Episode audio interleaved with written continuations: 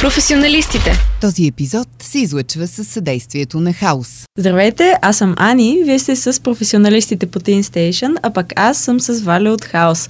Ще си говорим за всичко от това какво е да си 3D специалист до маймуна в картинг, количка с банан. Така че надявам се да ви хареса. Казвам се Валентин Йовчев и съм 3D специалист в Хаус Груп на 31 години, на 32 Извинявам се. Бъркам си възрастта вече, от годините. А, и се занимавам предимно с 3D моделиране. Супер звучи. Може ли да ми разкажеш малко по-подробно с какво точно означава да си 3D специалист, с какво се занимаваш и какво включва в себе си това название, призвание, позиция, каквото е? Работа е 3D специалист е когато имаме нови фичери или нещо, което е ново за нашия продукт, да вземем, да направим сцени и маркетинг материали, които да ги дадем на маркетинг отдела, последствие да го използват, за да може да покажат на клиенти, на хора, било то в YouTube или където и да е, какво ново има в нашия софтуер визуално, не просто обяснявайки го. Рано погледно това е моята работа. Също така, част от работа ми е, когато имаме евенти, ние пътуваме в чужбина, правим презентации на големи евенти и не само. Част от колегите ми се срещат с клиенти, с големи студия, където а, отговаряме на въпроси и помагаме с каквото можем. Това представлява работа на 3 специалист в House Group. Mm-hmm, тоест не е само рисуване и моделиране, има и някакъв социален аспект на това да се говори с хора. Да, едно от основните умения, което всеки артист трябва да изгради е това да комуникира с хора. Нещо, което нали, е, за мен е било трудно на времето, но се преодоля с годините. Все пак има публика, която трябва да се достигне. А, тогава, може ли да, според теб, да кажеш какви са качествата, които трябва да притежава един 3D специалист? Какви са качествата, които на тебе ти помогнаха да започнеш да се занимаваш с това и да в момента да си успешен в това свое начинание? И кои са качествата, които развива тази позиция и това занимание? Когато бях млад, от 9 годишна възраст занимавам с 3D. В момента съм на 32 години, това са повече от 20 няколко години по него време намирането на информация и каквото и да е беше много трудно. Имаше две книги на български написани за 300 Max. Едната даже беше малко неправилно преверена на български, което създаде осложнение за мен тогава, когато учих 3D. Но едно от основните качества, което това ме научи е, че когато човек иска да прави нещо, винаги ще излезе от пътищата си да намери начин да научи тази информация. Също да кажем, ако искаш да си фокусник и никой няма как да ти го покаже, ще излезеш от пътищата си да научиш как да занимаваш с това, защото това ти е страст и доста удоволствие. За мен 3D-то е било хоби, нещо, което родителите ми не одобряха, когато бях малък и бяха много против. И отне дълги години да ги убере, че това е професия, която ще има бъдеще и ще е нещо, което искам да се развивам професионално. Защото когато ти си млад, всеки един родител си мисли, че това, с което занимаваш е просто фаза или си губиш времето, или че стоиш пред компютъра и не правиш нищо смислено, което беше един от основните аргументи с семейството ми, като бях млад. Относно какви качества са нужни да занимаваш с 3D, ами това е доста интересен въпрос. Едно от основните умения е да имаш познание по моделиране. Примерно, ако си работиш с глина и такива неща, това ти помага доста поне днескашно време, защото има много софтуери и неща, където може да приложиш тези традиционни умения, които си развил в скулптура или в нещо подобно, да ги превърнеш в дигитални умения. Но едно от основните препятствия за много хора, които искат да преминат от традиционна форма на изкуство към дигитална, е това да се научат да работят с правилните инструменти. Основните проблеми са от към софтуера. Това е все едно да вземеш молив, нали, всеки може да даде молив, но не всеки може да научи да рисуваш с него. Но все пак трябва да се научи да знаеш как да решиш правилно молив, за да можеш да свършиш това, което искаш. Същото е и в 3D-то. Ти трябва да познаеш софтуера доста добре, за да знаеш какви са ограниченията и възможностите на даден продукт, за да можеш да дадеш пълна свобода на креативността си. Това е когато нали, искаш да се развиеш индивидуално в тази сфера. А когато се наложи да работиш професионално това нещо е малко по-различно, защото едно е да го правиш за себе си, друго е да, когато трябва да го правиш в среда, където крайният продукт на това, което правиш, а, допринася за благото на всички и в крайна деня да имате заплати, как се казва, нали? И там е напълно различно естество. Познавам хора, които в чужбина са учили 3D и са върнали да работят някъде в някоя фирма и са осъзнали, че това, което са го учили с години, няма нищо общо с това, което трябва да го работи, защото когато почваш да работиш някъде, буквално ти трябва да запознаеш с иерархията на фирмата, начин по който се структурират проекти, начин по който работят хората, но основното качество, което трябва да изградиш като 3D артист не е само познания по архитектура или рисуване или скулптура или анатомия или нещо подобно. Основното качество, което трябва да изградиш е това да можеш да комуникираш с хора и да намериш отворен начин и лесен начин за комуникация с хора. Едно от основните качества за един добър 3D артист днескашно време е умението да може да се напасва на всякаква среда, където падне. Това значи, че независимо какъв екип те сложат, ти да се напаснеш спрямо екипа, а не те спрямо теб. И това е едно от наистина изключително важните качества да можеш да работиш в екип.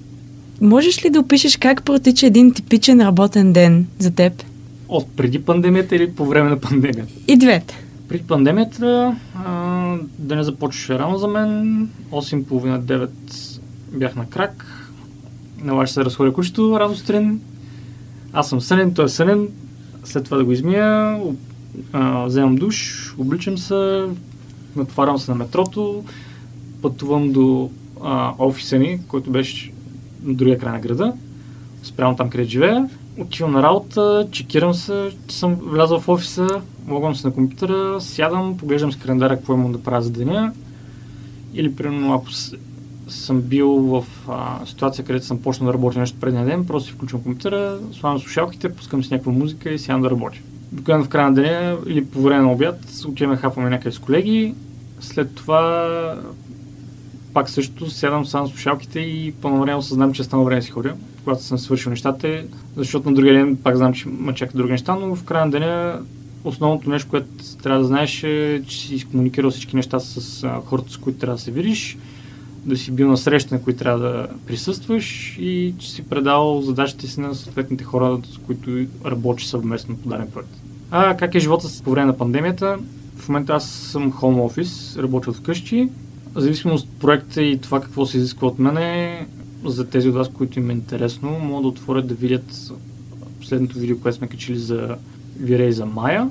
Там има два робота, които са жаби. Те бяха по рисунки на нашия концепт артист в студиото и моята работа беше да взема тези скици, да ги измоделирам, да ги анрапна, това последствие ще обясня какво значи, да ги отцветя и накрая да ги раздвижа, за да може да са в анимация, за да може да се използва финалния продукт. И това, целият процес за тези жаби и всичко останало беше координирано вкъщи го работих и го координирах с съответните инстанции, с които работих. Колеги, хора от други екипи и така нататък. Супер. А, щях да питам за видеото с жабите. Много хубаво, че отворите темата. Малко да разкажеш повече за него. А, разбира се, ще го линкнем в самата статия към подкаста. Но сега ще ти дам момента, в който да обясниш всичките термини, които спомена за жабите, за хората, да. за които не им е ясно и да разкажеш малко повече за него. Ами, когато започвате нов проект, дания проект започва последния начин, както във всяко голямо студио или някъде друга, всичко започва с скрипт, с идея, последствие концепт артиста развива тази идея, той визуализира горе как би трябвало да изглежда всичко, създава цветовото усещане на цялото нещо, което гоним и така нататък. И след това ние се разбиваме на отделни групи от хора или под екипи в съответния екип, където първо имаме колега, който прави целият терен, дърветата, водата, осветлението, друг, който работи първо по това дадени тръстики да се клатят и така нататък. Също време аз работя по създаването на роботите, имам колега, който правеше рибата, която е вътре в робота. Накратко, нали, ние се разпределяме много отделни индивидуални хора и групи, които правят отделни неща и накрая събираме всичко това на едно, на едно място. А, какво представлява моята работа? Моята работа е да взема една рисунка и да направя се едно модел от глина, само че на компютър, където аз пресъздам робота, аз обичам си изпивам нещата, заради това, когато правя нещо, гледам да е пълнофункционален и, примерно, ако някъде художника нарисува нещо да изглежда артистично, където мога да променя нещо, да го променя с цел това нещо да има реално движение и подобни неща, за да може да изглежда по-believable, е правилният термин. Защото когато хората видят нещо, което не се движи по естествен начин, нали, всеки лесно го асоциира и гледам да вложи нещо от себе си в целият проект. Следващата част, а, която бях споменал за unwrapping или за UV-та, това е доста интересна част, защото в, реалния свят всяко нещо си има физични стоености и така нататък. Първо, ако пример, който ще дам, ще звучи ужасен за много хора, но е най-близко нещо, което е като сравнение, което те могат да го асоциират. Предполагам сте виждали как се прави килим от а, животно. А, когато той се разпъне и това нещо се сложи на 2D равнина. В 3D-то, рамполеното работа на един дигитален скулптор е да вземе този модел, да го разпъне на една равнина, за да може да рисува после върху него. След това, следващата част, която е в процеса, е да придам, да направя различните материали на робота, къде ще е метал, къде ще е плат, къде имаме вода или стъкло или тем подобни неща, след това са дръскотини и всичко останало. И накрая, след като съм направил тези неща, моята работа е да наглася материалите в V-Ray, където тези физично базирани материали просто ги слагам на съответните слотове на позиции в материала и това нещо автоматично а, вече работи както трябва и след това част от работа ми е да проверя с различни видове осветления дали робот се държи естествено, дали изглежда красиво и така нататък. Също така, част от работа ми, е докато правя това нещо, да структурирам работа си така, че хората, които работят по проекта след мене, по самия робот, лесно може да променят нещо по него, ако не им харесва. Първо, да кажем, сложил съм вежи на робота и ако тях не им харесва това нещо, както и в цялата анимация, да могат да ги хванат, да ги скрият. Или, примерно, ако дръскотините по робота са много силни, да могат да ги намалят и така нататък. Но това изисква доста внимателно структуриране и организация на работния процес.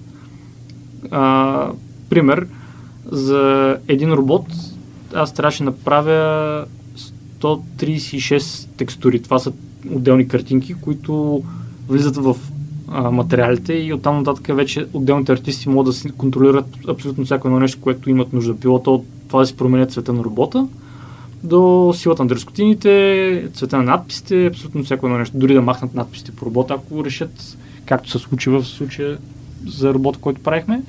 Така че това е до тук частта, която е за отцветяване. Следващата част, която е а, rigging и animation, е по-интересната за някои хора, предполагам хора, които се занимават с а, анимация. Това е да вземете вече направен 3D модел. А, асоциацията, която мога да дам за всички е куклите на конци, които сте виждали кукловорите как си играят. Накратко, всяка ръка е вързана към дадена въженца и така нататък. И рано погледнато работа на 3D артист като мене, това се води 3D генералист или 3D аниматор. В случая, понеже правя всичко, се води 3D генералист, ролята, която изпълнява съответния проект. А иначе като аниматор, това, което правя като ригър, е навързвам всяка една част от робота. В случая бяха 68 или 90 парчета от робота към съответните кости, които преди това трябва ги, аз трябваше ги направя. И накрая раздвижвам отделните части и понеже скелета и всичко съм го направил как трябва, състави и всичко останало, робот се държи по напълно нормален начин. Но това е само частта, където го приготвям за анимация. Следващата стъпка е, където реално погледнато сядам и правя това, което много хора се мечтаят да правят, да анимират нещо или да му придам живот. Това вече изисква да гледаш анимации, накратко да си доста наблюдателен и да се зазираш в най-малките неща. Нали. Това е нещо, което придава характер и живот на нещо. Заради това, първо студия като Pixar или други такива, компаниите там ги водят на отделни пътешествия и подобни неща, за да може хората да се вдъхновят да направят нещо. Пример за Pixar, който давах, беше за Немо. Мисля, че ги водиха на Карибските острови, ако не се лъжа, където са семейството им, където те буквално са буркали, правили са подводни снимки и така нататък. Това им е помогнало да съберат референции и вдъхновение за филма. Като цяло, да, това е работа на 3D артиста. В зависимост по какъв проект работи, имам различни роли, но това, което ми хареса на моята работа, е, че съм взел нещо, което ми е хоби и съм го превърнал в професия и всеки ден правя нещо различно от предния ден. Примерно не е като да занимаваш с документи, където буквално всеки ден правиш едно и също нещо, нали? Въпросът е, че в крайна деня трябва да си щастлив с това, което правиш и моята професия, аз не я възприемам като професия, като нещо, което ми доставя удоволствие. Със сигурност звучи доста разнообразно, да. Конкретно процеса с жабите и цялата работа, която си свършил по този проект и по това видео, колко време отне и средно има ли някаква зависимост между това колко време ти отнемат проектите или силно зависи от това какво правиш в конкретния проект? За да съм честен, не мога да се сетя колко време съм работил по жалите, защото работа там беше доста, но най-важното нещо беше крайния резултат. Ако това харесва на хората, всичко е окей. Okay. Това което аз гоня и което гоним като екип и като екипи в 3D сферата. А и, що се отнася до а, времена такива неща, когато идва дарен проект при тебе, част от работи и от опита ти изискват да можеш да прецениш дадена задача колко време ще отнеме, за да може това да се координира с а, преките ръководители, защото базирано на това те могат да направят, да разграфят работния процес при всички останали хора, за да може когато дойде дата, когато трябва да проверите проекта, да знаете, че всички са свършили работа, защото ако един човек забави, това бави цялата верига. Относно това, се стараем да сме стрикни относно времена и срокове и така нататък, защото нали, това е разликата между 3D артист и добър 3D артист. Нали, че приема времето, с което разполага и се опита да го позволи максимално, за да постигне наистина красив и хубав резултат, който да е нещо, което се търси в крайна деня. Какъв е бизнес аспекта на това, което ти се занимаваш с него и да върна темата малко с да стане въпрос за това, за цялото говорене с хора и излъчването на това, докато говориш с публиката. Как се вплита цялото това нещо в работата на 3D специалист извън артистичната част? Преди време някой му беше попитал какво е да занимаваш с 3D. Отговорът ми, който беше към съответния човек, беше, че да кажеш, че искаш да занимаваш с 3D, е все едно кажеш, аз искам да спортувам. Е, може би най-доброто проличение, защото може да занимаваш всичко от гребане с лъжица до надбягване с коне и синхронно плуване. Нали. С 3D сферата в днескашно време 3D се използва на много места. Било то от игралната индустрия, от това да играеш игри на мобилния телефон, до това да играеш игри на, на PlayStation си или на компютъра. Има много студия в България, които занимават с това. GameLoft, Ubisoft, Sega, доколкото знам, имат офис тук. Yeah. с 3D може да занимаваш, било то за визуални ефекти за филми и така нататък, Бояна студио тук в а, София и най-различни сфери на това, било то да правиш 3D модели за слот, казино слот игри или каквото и да е. 3D-то има доста широко приложение, било то от а, продуктов дизайн, където може да правиш визуализации за компании, където на тях ми изглежда много по-изгодно да не направиш визуализация на дарен шкаф или на нещо, което ще ми струва много пъти повече, отколкото ако го визуализираш на 3D, го видят и да кажат, окей, пробвам да променим цвета на това или на това. Въпросът е, човек трябва да знае как да се ориентира и как да се насочи интересите да знае какво иска. В началото, когато аз започвах да занимавам с 3D, едно от основните неща беше да се опитам да погледна, да пробвам малко от всичко, да видя кое точно ще ми хареса, за да знам се специализирам към него. Но това отнема години, поне на времето отнеше години. В момента има много места, където човек, ако има интерес и желанието, може да седне и да учи 3D. Един от най- тежките въпроси, които някой ме, може да ме пита е как да започна да занимавам с 3D. Обикновено, където отговаряме, че тук е първата ви грешка, нали, която правите, че питате някой как да го направите, ами за седнете сами да го направите, да проверите откъде да почнете. В момента всеки може да отвори Google и да, Google ни как да започна да занимавам с 3D или каквото и да е. И ще ми излязат поне 15 училища или места, където всеки може да учи това. Едно от основните неща за мен беше, че в чужбина, когато има възможността да уча 3D, беше, че работният процес и учебният процес са напълно различни. И това, което учиш в дадено училище, рядко ще влезе в практика в реалния живот, защото индустрията е така устроена, че на всеки няколко месеца нещо се променя и част от твоята работа е да се напасваш с това. Мога да дам пример. Преди години направиш бръчки на дрехи или нещо подобно на 3D модел, изискваше това да го правиш да ги гънеш на ръка и така нататък и, това да го измоделираш отнемаше за някои хора отнемало седмици. В момента има софтуери, които реално погледнато ти позволя да направиш това за по-малко от 2 секунди. И ако загубиш 5 години от живота си в чужбина да учиш това, отколкото да загубиш 3 месеца да го научиш само вкъщи, за мен е било по-практично. Аз по професия, в интерес на истината, това беше нещо забавно, което си говорихме по-рано. Аз съм а, завършил ходилна и климатична техника и 3D-то ми беше хоби, което съм се превърнал в професия. И звучи странно, нали, 3D специалист с специалност ходилна техника да занимава с 3D, но е важно какво можеш да правиш и да се докажеш като такъв човек и да се, да се наложиш нали, в тази индустрия. Относно персонално развитие и успех, ако човек има желание, има много места, но нали, за да помогна на хората, които имат интерес и така нататък, има много онлайн училища. School беше едно от първите места, където съм започвал да занимавам с 3D. От тях съм научил много.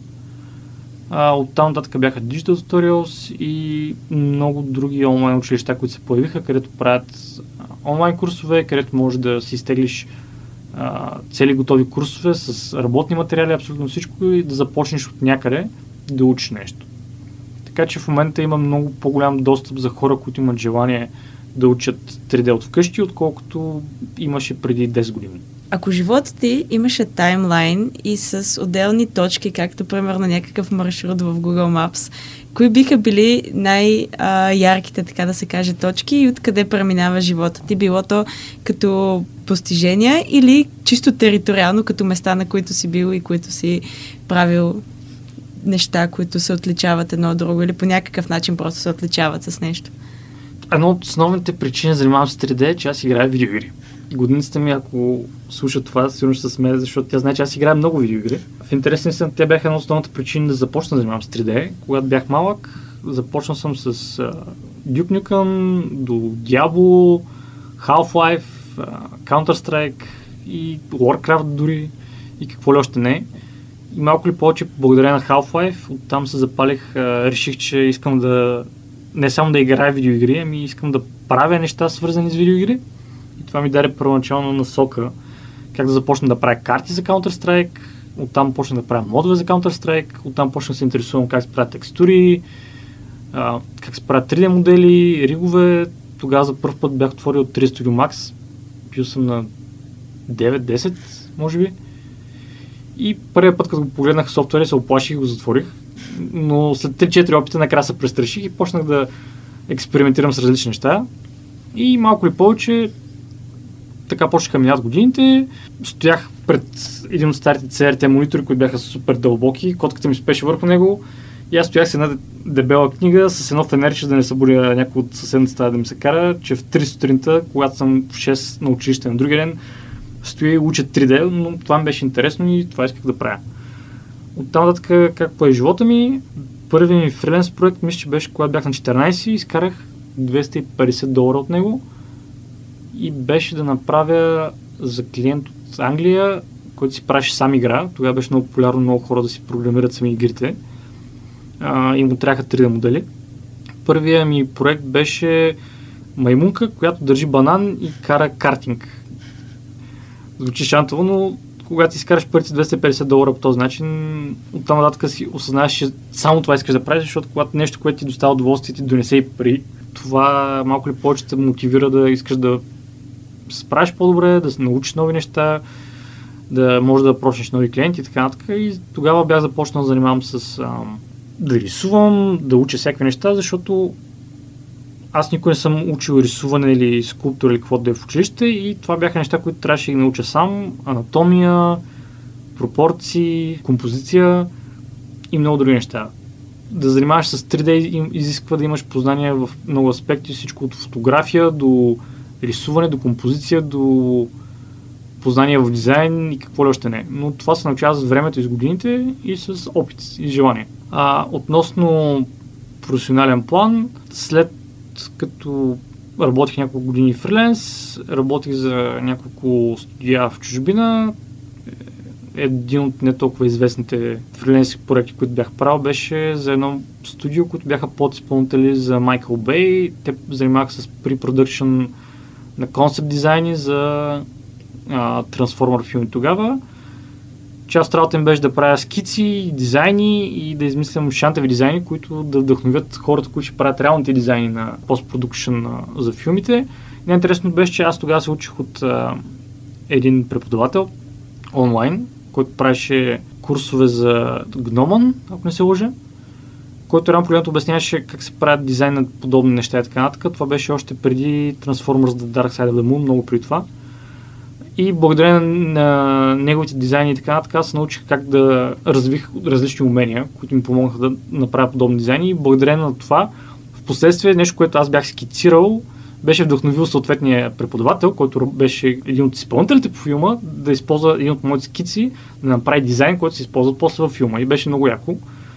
Нямаш по-яко това да си в киното но и да видиш, че нещо, което ти си помогнал да създаде е било реализирано. Проблема е, че е минало през толкова много хора, че няма как да кажеш, ти си го направил нещо подобно, защото в края на деня все пак това е цял работен процес, но нямаш нищо по-яко от това да видиш, че нещо, което ти си рисувал, което е било едно от хилядата рисунки, които си предал, е било използвано за дизайн. Оттам започна да работя в София в една фирма, която занимаваше с казино игри. Правеха флаш игри за онлайн казина и така нататък. След това смених малко жанра, заминах в Палма де Майорка, където дълги години ме офертираха да отида да работя. Имаше един клиент, за който бях работил с един друг българин, който беше от Варна. И дълги години ние му правихме мобилни игрички за неговото студио в Палма де Майорка.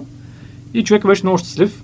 Той успя да привлече програмиста при него. И мен се опитаха да ме придърпат дълги години. И накрая един ден просто дигнах телефона, казах му, окей, ще дойда. И той просто ме пита кога да ми купи самолетен билет на деня, в който кацнах там, той му посрещна летището с колата му, той караше Ферари на острова и беше много забавно, защото първо се появи с един минибус, където ме натовариха нещата, след това ме качи в Ферарито и ме закара в офиса и бях ушишаван. Нали? Аз никога не бях стъпвал на остров през живота си, камо ли да се возя в Ферари, но беше много забавното преживяване. Там живях година и половина-две с този мой приятел и още един друг българин. Накратко живеех с двама програмисти което беше забавно преживяване, защото съм учаш да комуникирам с такъв вид хора. Аз си бях доста социален индивид, ако трябва да съм честен. След това се върнах в България, установих се в родния ми град. Там работих известно време за едно студио, които правят 3D модели за продаване за сайтове. След това почнах да фриленсвам за едно студио, което се казваше Masthead Studios. Те работиха по Guns N' Robots тогава. Работих там близо година и нещо, когато студиото фалира. Аз рано погледнато станах без работа и реших, че ще кандидатствам на няколко места.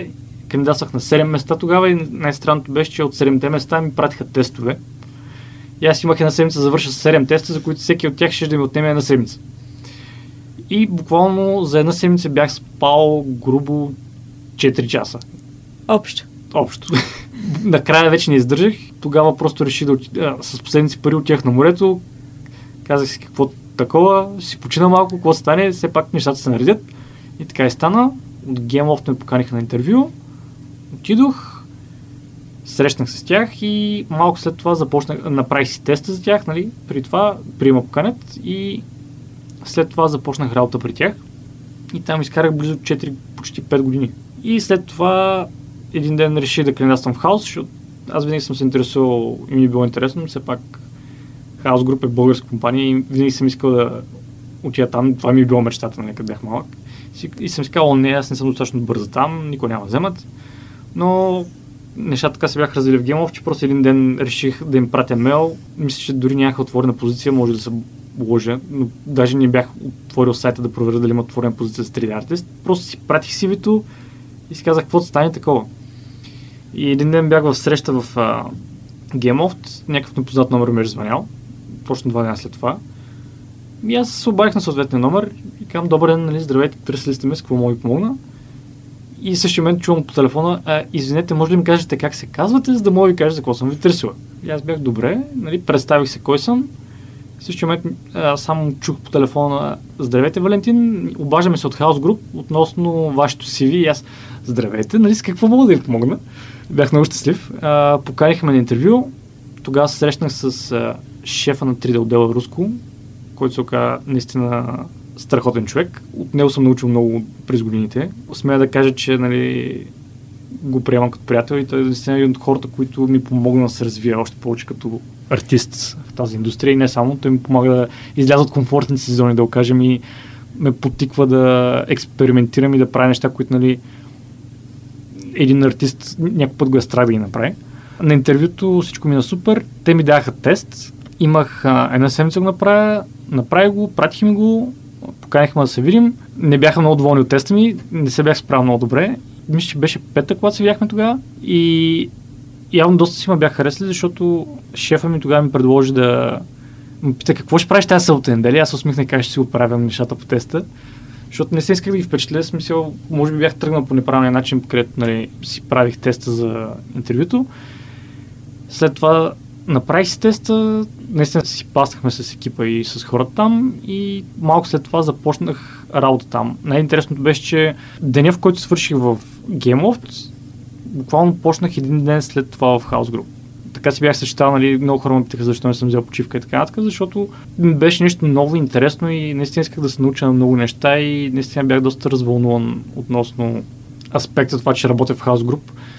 И буквално първия ден бях обсипан с задачи и неща, които аз наистина буквално не знаех как да подходя първоначално, но се успокоих, влязох в нещата, оттам нататък се развивам и се опитам да помагам да се развиваме като екип цялостно там. И горе това е родмапа, по който съм минал до тук. Доста интересно звучи със сигурност. Сега, ако може да разкажеш малко повече за хаос, какво всъщност представлява това за хората, които не са толкова запознати и също така за вашия софтуер, който е световно известен и го използват изключително много навсякъде. С кое да започнем? С хаос? С хаос. Какво правим точно в хаос? Да. В хаос ние сме българска компания, както знаете, и правим различни продукти. Един от най-популярните, който хората са запознати е Virey. Virey е продукт, който реално погледнато служи за визуализация, помага на хората да визуализират даден продукт или дизайн на нещо а, и да получат различен резултат, използвайки този продукт.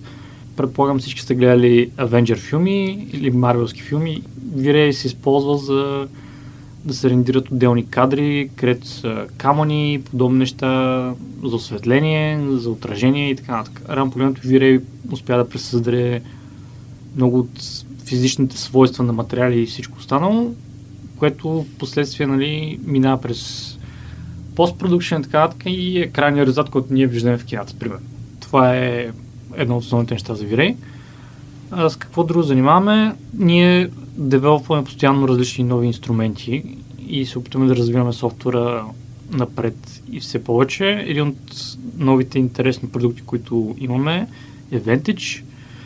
Vantage е софтуер, който използва ретрейсинг технологията на RTX картите в момента, за да ти позволява да виждаш в реално време много обекти на място и помага на хора, които занимават с архитектура или с много други неща, бързо да визуализират идеите си и да ги координират между клиенти и обратно и оттам нататък вече да преминат обратно към продъкшн и да завършат съответните им нужди за даден проект. Дали смяташ, че е нужно да си създадеш име в средите на 3D средите, да кажа, не би било много правилно, но... Разбирам какво искаш да кажеш. 3D средите, да, има такива в България и колкото и да са, повечето хора повече се знаем помежду си малко ли повече сме засичали на евенти или на събития, или се познаваме от било то да сме били колеги някъде, или сме работили заедно някъде по някакъв проект или нещо подобно, но повече хора се знаем. Относно създаване на име и така нататък, времената се променят и постоянно се появяват нови хора в тази индустрия и така нататък, но да си добър артист е едно, но да си комуникативен артист и да приемаш критика е много по-важно. Не го казвам, че нали, повечето не са такива, не ме разберете погрешно, но едно от основните неща, за да можеш да се развиваш, е да си критичен към себе си. И това е нещо, което всеки, който се занимава с изкуство, понеже познавам много такива хора, е било една от основните пречки на тия хора да се развиват в дадена среда, е, че за да преминеш границата на уменията си, ти трябва да приемеш какви са лимитациите, да знаеш как да излезеш от тези лимитации да се поставиш в ситуация, където ти е дискомфортно и да се опиташ да излезеш от нея. Това е най-добрият начин да научиш нещо ново и да се развиваш. Примерно не знаеш как се прави човешко тяло. Окей, започва с елементарните неща. Пропорции, анатомия и какво ли още не. И правейки тези неща, първото нещо, което ще направиш, ще изглежда ужасно. Мога да говоря от опит. Но повтаряйки това нещо, ти изглаждаш работния процес и създаваш навик на себе си да ставаш по-добър в това, което правиш и да се развиваш малко или повече. И това е едно от основните неща. Що се отнася до тези среди, да изградиш име е нещо хубаво, но в края на деня, когато кандидатстваш някъде да работиш, работодателят ти или бъдещият ти работодател се интересува какво можеш. И заради това много хора, които кандидатстват, не осъзнават, че в 3D индустрията интервюто е последното нещо, през което минаваш. Първото нещо е съответните хора ти дадат тест, за да можеш да покажеш уменията ти на какво ниво са и така нататък. И последствие, когато се срещнете да говорите и всичко останало, те те поканят на интервю, там важното е да си искрен, да си откровен с хората и да си кажеш нещата такива, каквито са, защото ако се опиташ да впечатлиш тия хора, последствие нали, те ще видят, че този човек си и няма да държиш дълго там. Не случайно идва от там поговорката, нали, посрещата по дрехите и изпраща по къла. За всеки бъдещ работодател, който не има хора, които занимават с 3D или ако за всеки бъдещ работник по-точно, всеки, който да занимава с това, е важно да бъде себе си и дори да не го вземат някъде интервю, да остане в добри отношения с тези хора, защото никой не знаеш кога нещо ще се промени там и кога тези хора ще потърсят или ще препоръчат на някой друг или нещо подобно. В сферата, в която работим, нали, най-важното да можеш да комуникираш с хората. И те да те видят какъв си, такъв какъв си, да знаят, че ти ще паснеш перфектно на техния екип, отколкото един работодател да наеме някоя звезда или наистина много добър артист, който трудно би си паснал с всички останали и би работил индивидуално. Вие работите като екип и постигате някаква цел. И ако не може да работите като екип да постигате тази цел, нали, всеки добър тим ли ще знае откъде идва проблема и ще го отстрани, предполагам, в дадена среда. А смяташ ли, че портфолиото, т.е. със сигурност портфолиото е важно, но при кандидатстването на подобни позиции самата задача ли е по-важна или има значение и до сегашният ти опит и проекти, които си правил. И как се изгражда едно хубаво портфолио също е нещо, което мисля, че е много интересно на много хора, които искат да се занимават с подобно занимание. В интересен съм, да. Портфолиото е нещо, което ти помага да стигнеш до тест в дадено студио.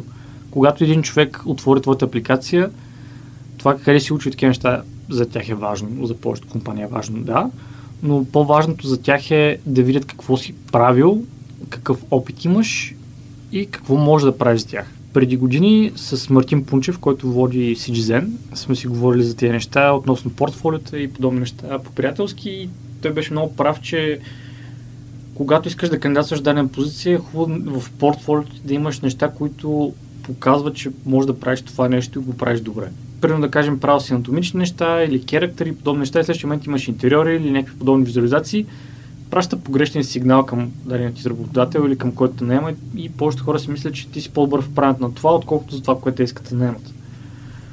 И много хора, когато кандидатстват дадена позиция, е хубаво в портфолиото да имат неща, които рефлектират позицията и това за какво искат да кандидатстват на даденото място.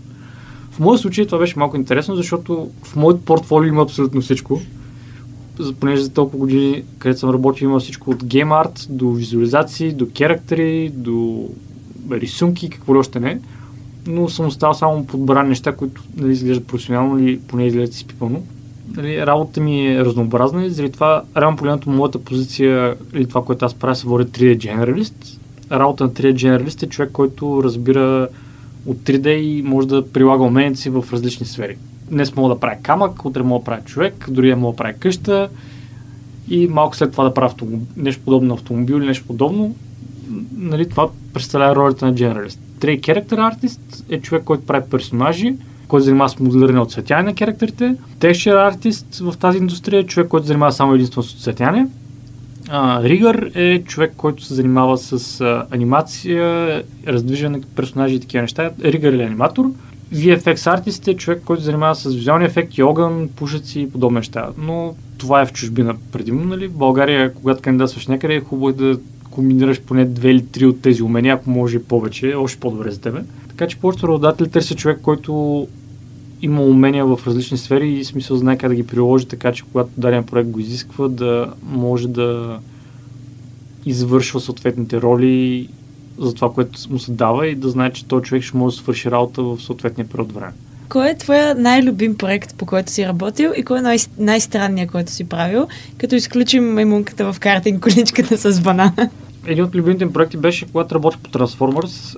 Проблема беше, че тогава, когато работих по тези задачи, не можех да слагам нещата в портфолио си близо 5 години.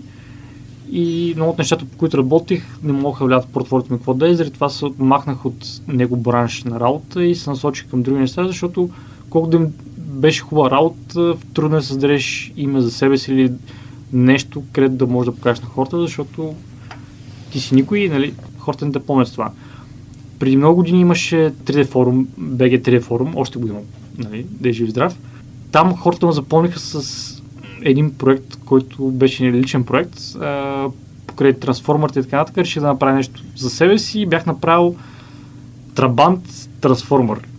Жълт робот Трабант трансформър и смисъл с хората с това ме запомниха.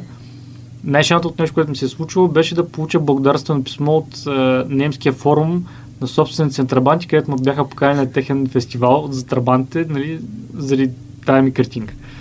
И аз бях ушешавен това е последното нещо, което очакваш, нали? Но за щастие успях да се откъсна този ми имидж и да ме запомня с това.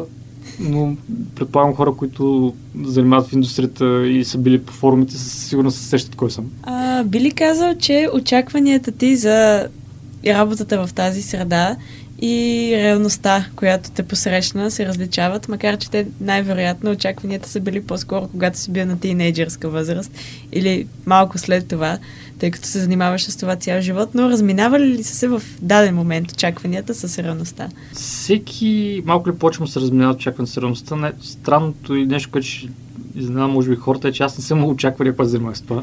Знам, че звучи шантово да нямаш очакване от нещо, но когато нещо ти доставя удоволствие, ти го правиш, защото ти харесва и може би тогава съм бил млад и не толкова зрял да преценя, че нали, ще трябва да имам очакване от това, ако искам да занимавам професионално с него, но при мен просто нещата така се случиха, че не аз избрах професията, а професията избра мене. И от едно нещо се, се прехвърля на друго и на друго и последствие, когато погледнеш зад себе си, осъзнаеш, че ти си поел по този път дори не е съзнателно, просто правейки нещата, които обичаш и едното е довело до друго и другото е завъртял трето и накрая се оказвах в хаос и работи там. Всяка работа нали, си има стрес. Не, не е стресиращо нещо е когато нещо, което обичаш, те стресира. И да кажа, че каквато и да е работа няма стрес, ще излъжа, защото съм бил в различни студия и ми се е налагал да работя много пъти по нещо, което не ми се е получало и това ме изнервя, защото когато обичаш нещо, което правиш и то не се получи, това допълнително те изнервя, защото ти искаш да си добър в това, което правиш, и следващия момент, когато нещо не се получава по начина, по който искаш, това ти разваля деня. И това е една от малкото професии, които ти си прехвърляш вкъщи, защото нали, това, което обичаш, когато не си щастлив, не си щастлив никъде. Относно очаквания, expectations и всичко останало, индустрията доста се промени от тогава до сега, така че каквито и очаквания и expectations за самото, като съм бил по-млад, толкова са променили, понеже всички порастваме, съзряваме и разбиранията ни за света се променят и малко ли повече очакванията ми, които съм имал и които са се изградили, се покриват точно от самата професия и съм много щастлив за което. Звучи наистина доста приятно да работиш нещо, което толкова обичаш и макар че сигурно отнема много голяма част от свободното ти личното време, в един момент просто се превръща работа. Да, когато правиш нещо, което обичаш, ти забравяш за времето и някой път. Това си има и плюсовете и минусите, но нямаш по-хубаво от това да работиш нещо, което ти доставя удоволствие и да знаеш, че отиваш с усмивка на работа, возейки се в метрото и виждайки, че много хора пътуват не толкова усмихнати.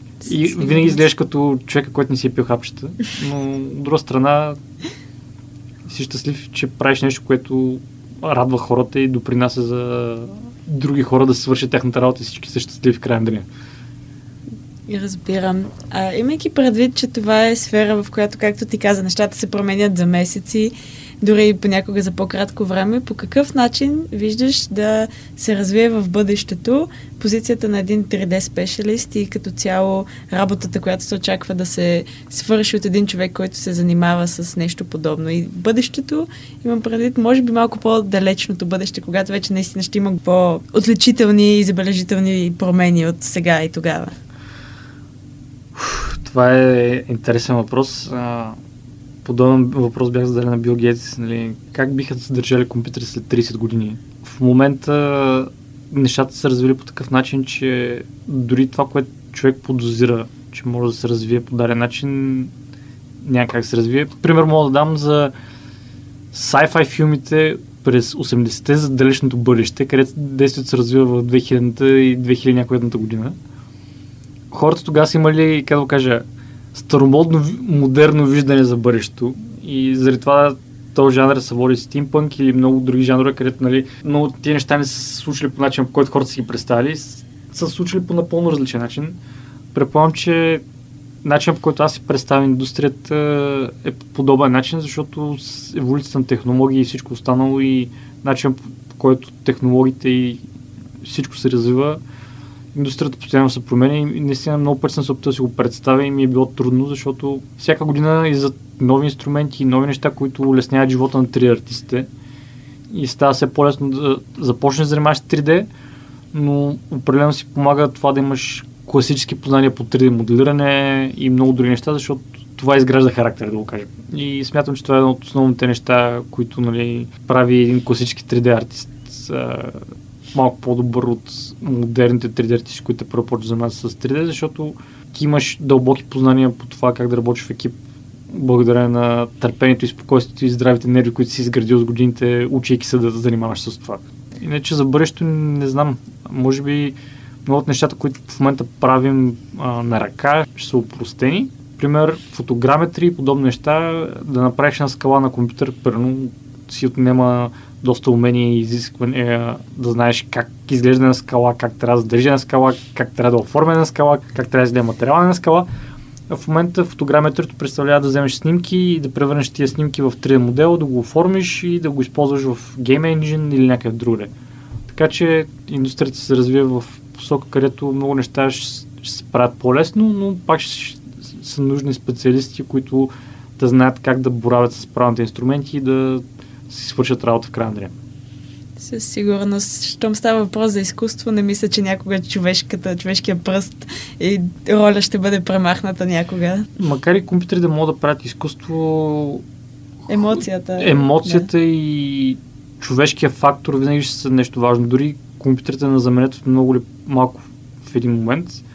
Смятам, че човешкият фактор ще е ключ от нещо, което ще прави боравенето с изкуство и с изкуството интересно. Това, което ние правим в момента, нали, ако го покажем на хора от 80-те и назаре, че хора ще занимават с изкуство дигитално компютър, нали, компютър е инструмент и софтуерите и нещата, с които боравим са просто инструменти и тулове в арсенала ни, но уменията, които изграждаш като артист и начинът по който да боравиш с тези инструменти, нали, гониш да създадеш крайен продукт, Просто продукта, който ни създаваме е дигитално, нали, не си цапам пръцете с глина или с боя или целият апартамент да, да мириш на терпентин или нещо подобно.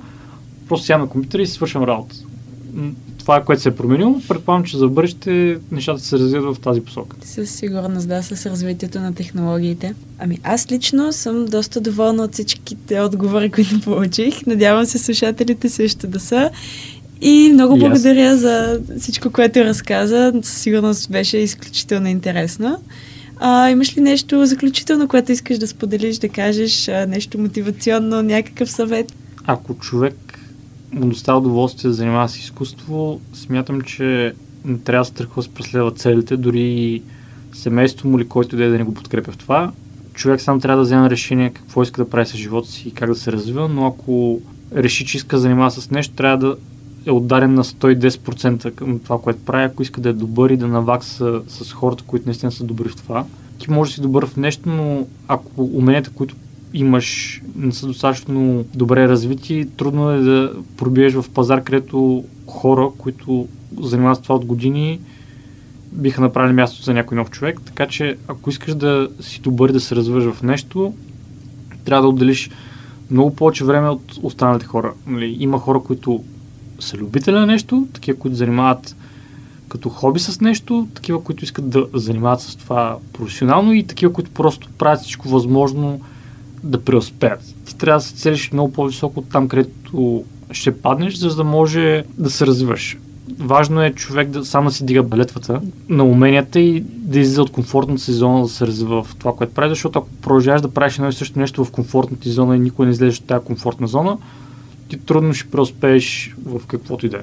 Това е което мога да кажа на слушателите. Надявам се това да им помогне като съвет. Абсолютно, да, съгласна съм и много се радвам отново да кажа за нашия разговор. Професионалистите.